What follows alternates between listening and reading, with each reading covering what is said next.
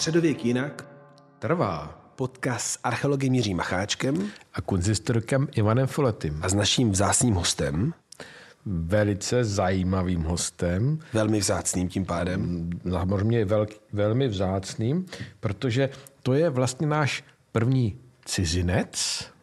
Cizinec to zní strašně, zahraniční host. Ano, specialista z daleké ciziny až z Řecka, ale naši diváci, respektive posluchači, nemusí mít strach, protože umí báječně mluvit česky, jelikož studoval v Praze u profesora Bouska V 80. letech. v 80. letech a tím naším hostem je doktor Atanasios Sideris, který je veliký specialista, odborník na řeckou, především ale římskou archeologii a zvláště na toreutiku, neboli to je, jsou nádoby e, z kovů nádherně zdobené, které e, známe jak z těch starších dob, tak vlastně i z toho raného středověku. Tak to je velké téma. Tak, velké tak téma. vítáme vás. No a samozřejmě Počkej, nejdřív vítám, pak si řipíme, Jirko. No, Děkuji vám za pozvání. Sklenicí. Jo, tak na zdraví. Tak vítáme vás a na zdraví. Zdraví, na zdraví. Na zdraví. Na zdraví. Čau. Na zdraví a e, vlastně je to takové, takový stylový přípitek nebo stylové víno, protože si připíme bulharským vínem značky Mezek, je to červený merlot a to i proto, že e, kolega Sideris pracoval dlouhou dobu v Bulharsku, on nám možná ještě o tom tak něco řekne, kde zpracovával takovou fantastickou privátní sbírku právě těch kovových Jirko, ale jaký je to víno? Ty kovový dámy potom. Jaký je to No, Já víno? říkám, je to, je to mezek, odruda, merlot. No ale jak ti chutná? No počkat, já jsem se ještě nenápil, protože o tom pořád mluvím. No tak já můžu tím říct, že já tentokrát výjimečně víno nepiju, neboť jsem... Ale chutná to perfektně. A Mezek to není jakýkoliv město. To je město, ve které byly nalezeny taky takový kovový nádoby, o kterých budeme mluvit. Skvěle, skvěle. A já, jak slyšíte, tak kašlám, tím pádem nepiju víno, ale léčím se moravským vitamínem S. Takže to my ti přejeme, aby se co, nej, co nejdříve vyléčil a určitě ti ta medicína pomůže. No, no ale ještě jsi neřekl, jaký je to víno teda. Ale teď o tom pořád mluvím, je to vynikající mezek merlot. No ano, ale tě chutná, jako No, je trochu řekni vícem Je to prostě plné, je to temně rudé víno, plné chuti, takové silnější trochu, ale ne tak silné, jak bývá obvyklé v těch jižních zemích, velmi pitelné a já myslím, co? co, co, co No, tak by to, by to řekl perfektně francouzský šomelě, že opravdu všechno musí se sedí. popsat Všechno sedí. do detailu. A Ale já všechno- myslím, všechno všechno, je, sedí. jak to má být. Všechno, jak má být. Takže um, máme výborné víno, máme hosta. A tak začneme od těch nádob teda. A možná mě, který o tom nic nevím, je třeba vysvětlit, co to je za nádoby a proč jsou důležitý. Začneme tím termínem, který jsme zmiňovali, toreutika. Co to je toreutika? Toreutika to, to je práce s kovem, mm-hmm. ale nejenom kovový nádoby, cokoliv je uh, tepáne nebo um, ozdobené jakým jiným metalem než ten originální. A to znamená, mohou být i zbraně, mohou být eh, i kusy nabytku také, nebo ozdobný součástí nabytku. Cokoliv se tepe, je to Ano, erotika. ano. A pochopitelně nádobytí jsou nejdůležitější, protože jich nacházíme víc a, a, a taky, protože jako součást domácního luxusu, tak byly schovány dlouho a někdy uh, nalezeny i v chrobech. Nebo v pokladech. Nebo v pokladech, no. Poklady. No. Poklady je to otázka, co to je poklad. Protože když říkáme poklad, myslíme si většinu, co se stává ve středověku v církvi. Ale pro antiku poklady většinou vznikají tím, že lidi báli se v průběhu války, takže schovali to pro jistotu, no a mezi tím asi už e, umřeli a nemohli se vrátit a to je k radosti archeologů. No, já jenom eh, možná bychom měli eh, našim divákům vysvětlit, eh, proč vlastně jsme si pozvali doktora Siderise, když se bavíme o středověku, ale on je vlastně specialista na tu toreutiku nebo na ty ikovové nádoby z doby řecké, trácké, případně i římské. No ale ono má všechno v svou kontinuitu, jak to dobře víme i z architektury, tak i u těchto drahocených nádob a Mnohé z těch typů, eh, které známe z toho antického období, tak je nacházíme vlastně v raně křesťanských a raně středověkých kostelech jako tu výbavu, eh, která byla nezbytná, eh, nezbytná k provádění té liturgie, k těm náboženským, k náboženským obřadům. A řada z těch nádob, které my známe i z té současné praxe, vlastně má své kořeny v tom antickém období. Prostě kalich, paténa, Pixida. Nejspíš kalich, ano, to je nejdůležitější ze všech, mm-hmm. a, ale i další nádoby. No a kalich, já mám z hodou okolností doktoranda, který svůj doktorát píše o církevních, o církevní mobiliáři, respektive nádobí od 4. do 6. století. No tak to je fajn, to je přesně eh, to, eh, ta století, v průběhu kterých máme uh, ne znovu tvořeny, ale jakoby modifikace starých typů, Kantaros byl ten řecký a zemský typ. Bez uch Kantaros vypadá přesně jako kalich. Vlastně v Anglii v Water Newton pokladu ano. našli jednoho takového kantara, který je máme vyfoceného předtím, než byl restaurovan, Aha. takže nemá ještě ucha, a vypadá přesně jako středověký no, počkejte, ale zrovna o tom jsme se s tím doktorandem minulý týden bavili, protože v tom pokladu našli i maličký kantaros ze zlata. Ze zlata? Ano, tepaný ze zlata. No, a ta jeho hypotéze, že vlastně Kantaros je v roce 350 hlavním Přibližně ano, tak se to datuje. atributem um, vlastně role kněze. Že kněz má Kantaros a ten kantaros už má úplně jinou funkci, protože maličký. Že, to, že ten poklad byl eh, liturgický, to známe, protože jsou tam plakety, 19 těch plaket, které mají uh, chýro, to hmm. znamená ten monogram uh, křesťanský. Yes. Krista. Tak. Ale možná, že tedy bychom mohli vysvětlit, my víme, k čemu slouží kalich Jasně. v té křesťanské liturgii, ale k čemu sloužil kantaros vlastně v tom antickém světě. Kantaros v antickém období to, byl, to byla nádoba, picí nádoba Dionýza Αχλάβνια Διονίζα, η οποία είναι και η οποία είναι η κυρία Στλεντομνίτσι, η Σιλénου, η Μενάντα, η Σάτυρ, η οποία είναι Καντάρου. Ακόμα και η πάντα, η στάλση είναι ένα σοουτσάσκι ο ψάντου, η οποία καντάρα, α κοντάρα, η οποία είναι μια κοντάρα, η οποία είναι μια Takže pije se z něho víno, nebo se vylévá něco ne, obětem. Nebo se vyleje, ano. Mě teda zajímá ještě jedna, jestli o tom kantaru teda na víno, takže funkce se nemění, rozměry se ale mění, protože ten Bakův kantarus to je, to je velká věc, že jo? Ne vždycky. Ne vždycky. Ty, ty rozměry jsou velmi často podobné na ty rozměry kalichu. Takže opravdu i velikost. Ano. No počkejte, ale teda ještě jedna věc. Um, já jsem četl, pochopitelně v řeckých pramenech, že největší tajemství je správně namíchat víno a vodu, aby ano. lidi nezešíleli. Ano, ale to se nestává v kantáru, to se stává v jiné nádobě, která je větší, jmenuje se krater, Aha. to znamená uh, nádoba na michány od slovesa uh, krato, kraso, to znamená míchat starořecky. A kratery jsou různý, ale jsou opravdu obrovský, protože tam musí se míchat jedna část vína se tři části vody. Pozor, v té době víno bylo hustší a silnější. Ne jako dnesní víno. Takže tam, proto tam je ale potřeba říci, že e, řekové a římané vlastně považovali lidi, co pili víno čisté, nemíchané za, za barbary. Za barbary, přesně. Za barbary, že? A, a, Takže my jsme vlastně jak trošičku barbaři. No ne, trošičku, no, na sever od Dunaje, co chceš být? Ne, barbar. ne, nejsme barbaři, protože to víno už není jako to starořecky. Oni by to byli, pili taky asi No bez, a, bez a proč se to starořecký muselo teda míchat? To se muselo míchat, protože oni nechtěli se opít rychle. To, to, to muselo trvat celý večer, který začal od 6-7 hodin až do 11. Takže pili pomalu, ležící.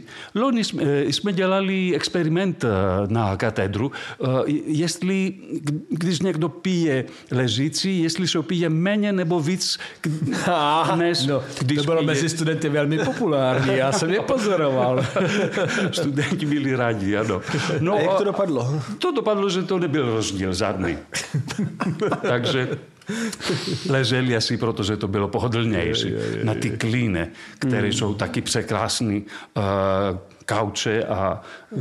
Ale teda neznamená to, že to, že to antické víno bylo v té jako syrové fázi tak um, silný, že to lidi mohli šílet. Protože vlastně, co se ne, píše... Šílet asi ne, ale pochopitelně pro, pro jistotu uh, oni nechtěli, aby někdo měl hůle ze dřeva, když chodil na sympozium. Mm-hmm. To mohlo být jenom z rakosu. Mm-hmm. Protože kdyby náhodou došlo k, k bytí, aby, aby to bylo jenom z rakosu. Ale možná se ještě vrátíme tedy k, eh, k původu toho kalichu. No. Eh, my jsme se tady bavili o tom dionysovském kultu což byl takový jako mystický kult do jisté míry.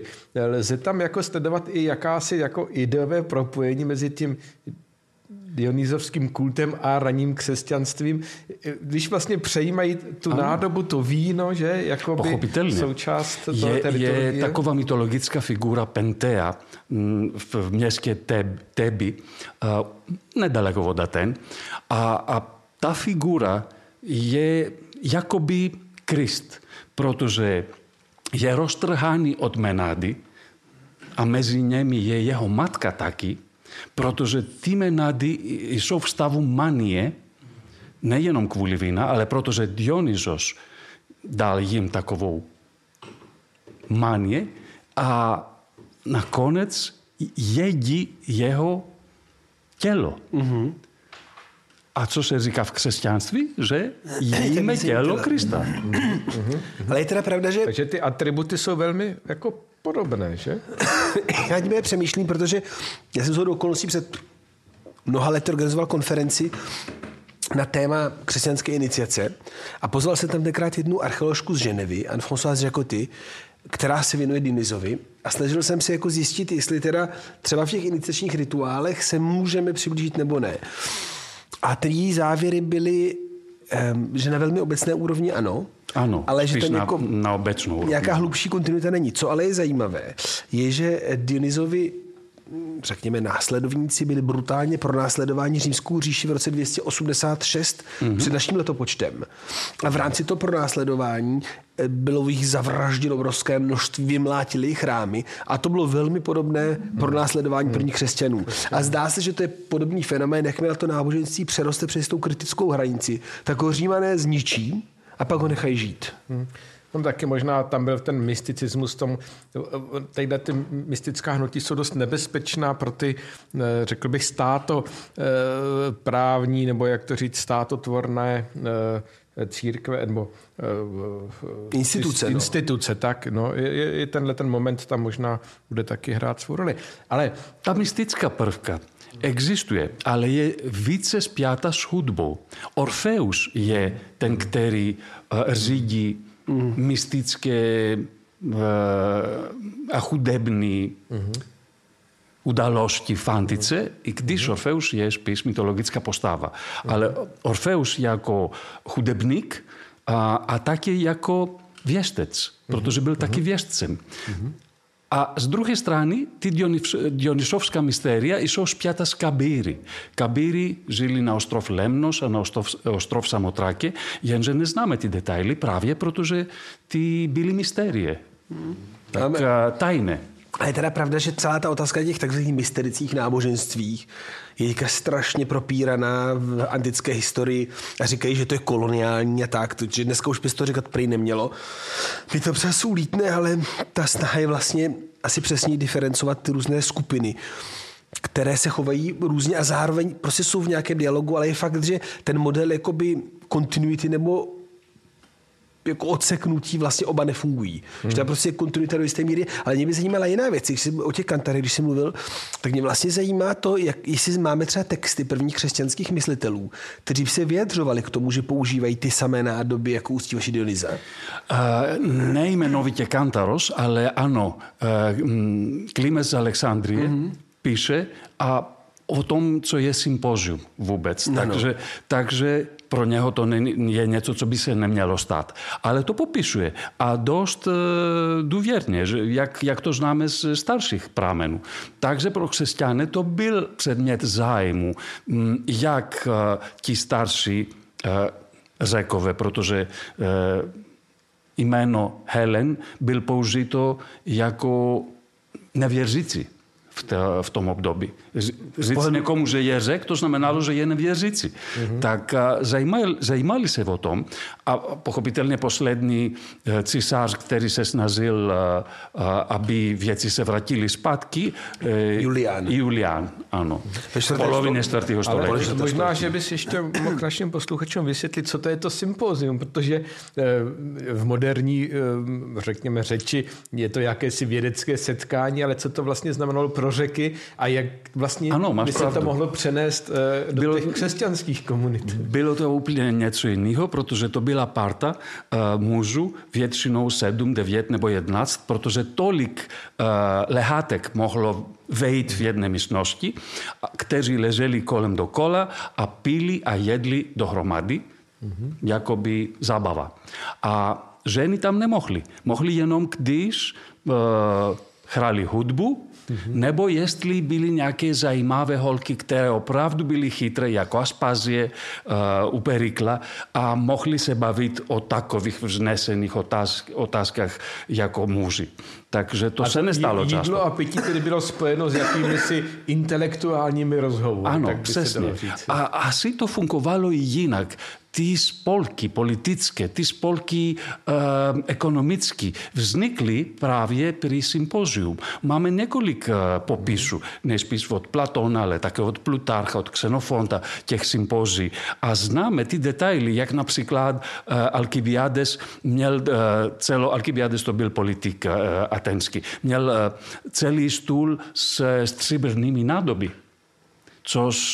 Určené byl... pro, ty, pro ty sympózia. Ano, pro ty sympózia, což do určité míry bylo taky považováno za hybris, to znamená něco špatného, co by se nemělo dělat. Pro řeky stříbro ano, to by mohlo být i pro soukromé, ale zlato to ne, určitě ne, jen pro Boha.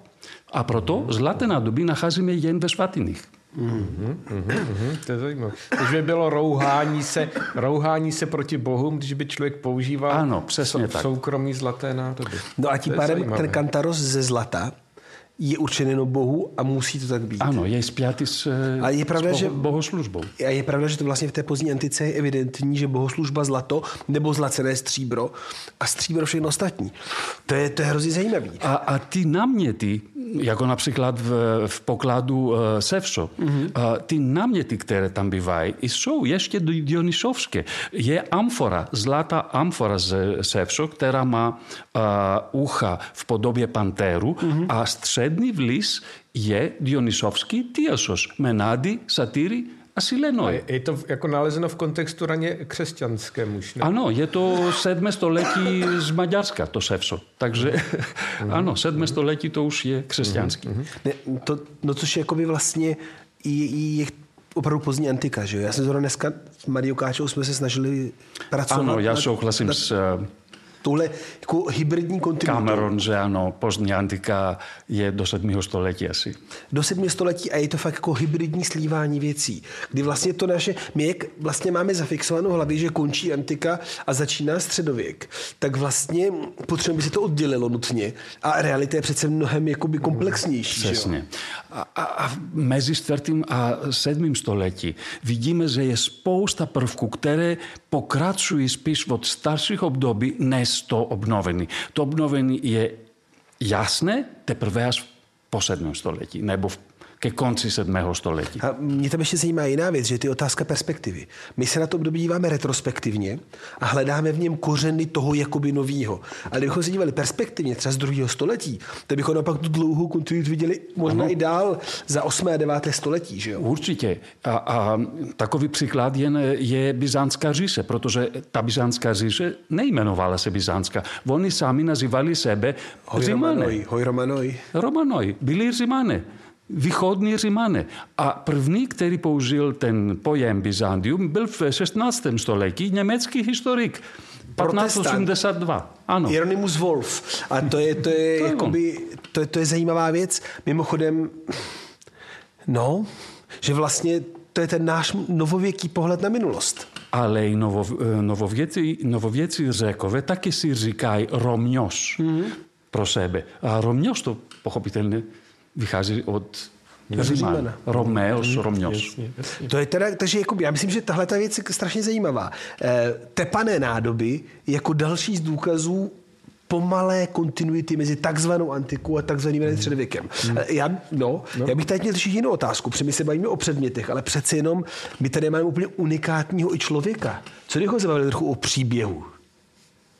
Jeho? No jasně, protože člověk, který se z Řecka rozhodne v 80. letech studovat v Praze, pak v 90. letech v Paříži, to přece jenom stojí za vyprávění, ne? No, tak měl jsem to štěstí studovat tu Pierre Vidal a pak eh, studoval s Vernon, takže eh, to bylo štěstí pro mě. To francouzský strukturalista, ale to je pravda, že to mě otevřelo jako ty horizonty a způsob myšlení. No ale ta Praha 80. let, jak se může stát, že se 20-letý řek rozhodne studovat v Praze v roce 1980? Podívejte se, já, já eh, pocházím z Delf eh, v Řecku, z toho antického města s věštírnou. A, ale to je malá vesnice dnes. Takže z té vesnice najednou já jsem byl v Praze. A to je střední Evropa, je, je to kultura, je tam, kde Mozart uh, hrál hudbu. A pro mě to byl zážitek. A hned jsem říkal, ano, tady chci zůstat a studovat. Protože měl jsem tu možnost studovat i v Řecku, ale raději jsem říkal, tady. No počkejte, že Praha 80. let na vás udělala obrovský dojem. Ano. Ta šedá Praha. Víte, že v České republice se... Šeda, ano, ale Tak se šedou ji vidíme teď. A, a še, tehdy to nebylo tak. A speciálně pro kluka z Balkánu, který ani Ateny neznal pořádně, trochu ano, jsem cestoval, ale z vesnice, no tak No, ale pochopitelně, že Praha víte byla co, lepší. Že Praha není šedá nebo je, to je ten dnešní diskurs. Tak se v Čechách mluví dneska o Praze 80. let, ale Já jaká myslím, byla ta že, vaše? že Praha je zlata. Zlata. Jak to říká basník vás. A ve všech dobách. No a jaká byla těch 80. letech? Jaký bylo studovat v Praze pro řeka v 80. letech? Baječný, protože jsem byl cizinec z, ze západu, tak jsem mohl cestovat bez problému a stejně vůbec ta archeologie, archeologie, klasická archeologie, se otevřela pro mě, protože v systému plánování říkali, co uděláme s tolik klasiků, klasických archeologů, kteří nemáme e, starožitnosti klasické, velmi málo. Takže to otevřelo jednou za pět let, jenže já, jako cizinec ze západu, nepotřeboval stát, aby mě našel nějaké.